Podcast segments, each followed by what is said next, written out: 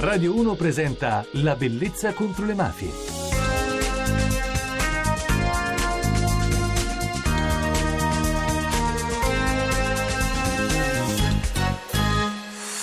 Buonanotte da Francesca Barra e benvenuti alla Bellezza contro le mafie. Continuiamo a parlare di Andrangheta con il magistrato Nicola Gratteri. Stiamo presentando il suo libro Dire non dire, scritto con Antonio Nicaso ed edito da Mondadori.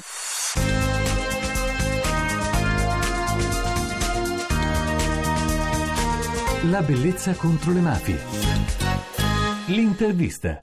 Buonanotte, dottor Gratteri. Allora, ieri abbiamo parlato dell'argomento del libro, questa notte io le volevo chiedere, visto che la società è in continua evoluzione, anche l'andrangheta si adegua, ci sono stati dei cambiamenti negli ultimi anni? Certamente, le mafie non sono un corpo estraneo alla società, le mafie fanno parte della società, Sì. sono tra di noi, vivono tra di noi e cambiano e si modellano usi, costumi e consumi esattamente come la cosiddetta società civile, perché se fossero un corpo estraneo sarebbero facilmente identificabili e individuabili. La pubblica amministrazione è piena di indranghetisti che gestiscono un reparto di un ospedale al contempo come medico, come primario o come capomafia, cioè lo stesso soggetto gestisce l'ospedale, io ti ricovero perché tu sei mio amico, perché mi ha chiamato mio compare, non perché è un tuo diritto di ricoverarti in ospedale. Quindi loro gestiscono la cosa pubblica come cosa propria e la società in questo caso, la cosiddetta società civile, ha un ruolo fondamentale perché ad esempio in una intercettazione ambientale, in occasione di una guerra intestina, in una faida sanguinosissima di un paese, è venuto un uomo mandato dal crimine di San Luca e ha detto attenzione, quando voi sparate alle serrande, quando voi bruciate le macchine, quando voi terrorizzate il popolo, il popolo vi abbandona e quello che avete fatto in 30 anni vi alzate una mattina lo perderete. Questa intercettazione è importantissima e fondamentale per capire la filosofia criminale dell'andrangheta. Vuol dire che l'andrangheta esiste perché c'è il consenso popolare,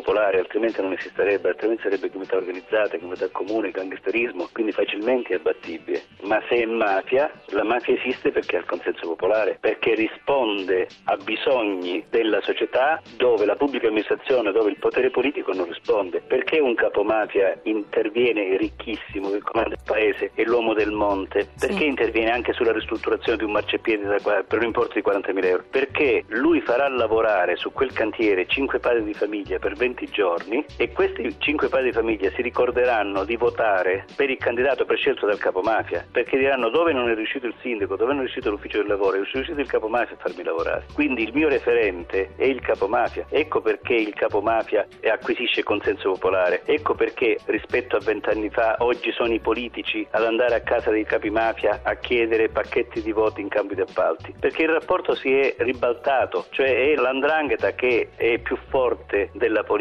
Quindi noi non possiamo valutare la forza e la perversità delle mafie e dire stiamo sconfiggendo la mafia dal numero degli arrestati o numero delle tanti catturati. Non c'entra nulla questo. La forza e la perversità delle mafie la si misura andando a sentire i commercianti, a sentire il grado di vivibilità o di asfissia di una via dove ci sono negozi o dove un soggetto volendo costruirsi una casa bisogna stabilire se è libero di decidere chi gli costruirà la casa, quale impresa gli costruirà la casa o andrà il capomafia e gli dirà gli scavi te li farà Tizio, il bagno te lo farà Caio e gli infissi Sempronio. E rispetto allo scioglimento del comune, per esempio, di Reggio Calabria e l'intervento politico, dopo lo scioglimento però che cosa accade? Guardi, su questo io non posso parlare perché c'è un'indagine in corso, però... In generale, allora? In generale le mafie stanno a guardare, aspettano gli eventi, cioè le mafie non hanno fretta, non hanno l'isterismo di fare botta e risposta. Le mafie ad esempio per vendicarsi aspettano anche vent'anni, non hanno fretta. L'importante è che nella loro testa ci sia l'idea di farlo. Per quanto riguarda le risposte o interagire con la politica, loro sanno bene che nel momento in cui hanno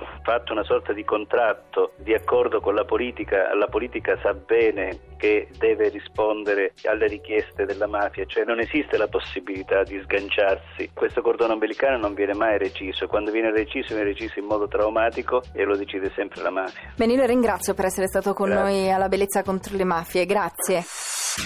Per saperne di più. Io vi ricordo come entrare in contatto con noi attraverso il gruppo di Facebook La Bellezza contro le Mafie o su Twitter seguendo me Francesca Barra o direttamente La Bellezza contro le Mafie. Potrete anche scaricare le puntate che avete perso o che volete riascoltare sul podcast www.radio1.rai.it slash La Bellezza contro le Mafie. La musica. La canzone di questa notte è dedicata ad un artista che io ho amato molto e che è in grande difficoltà, ma noi non vogliamo dimenticarlo. Francesco Nuti, sarà per te. E se il cuore batte, sarà per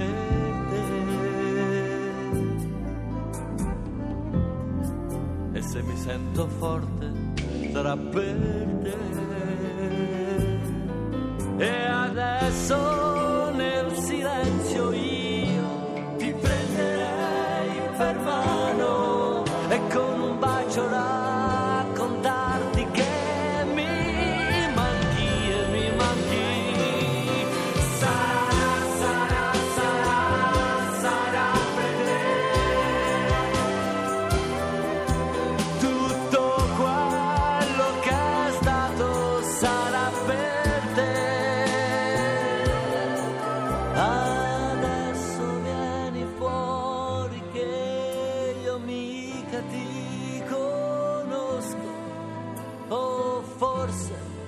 forse lascia stare che mi sembra ancora presto.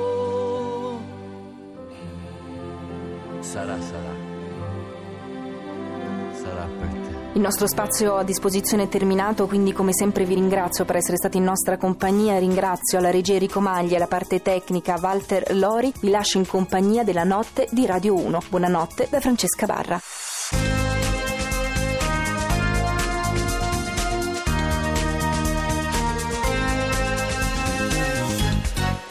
La bellezza contro le mafie.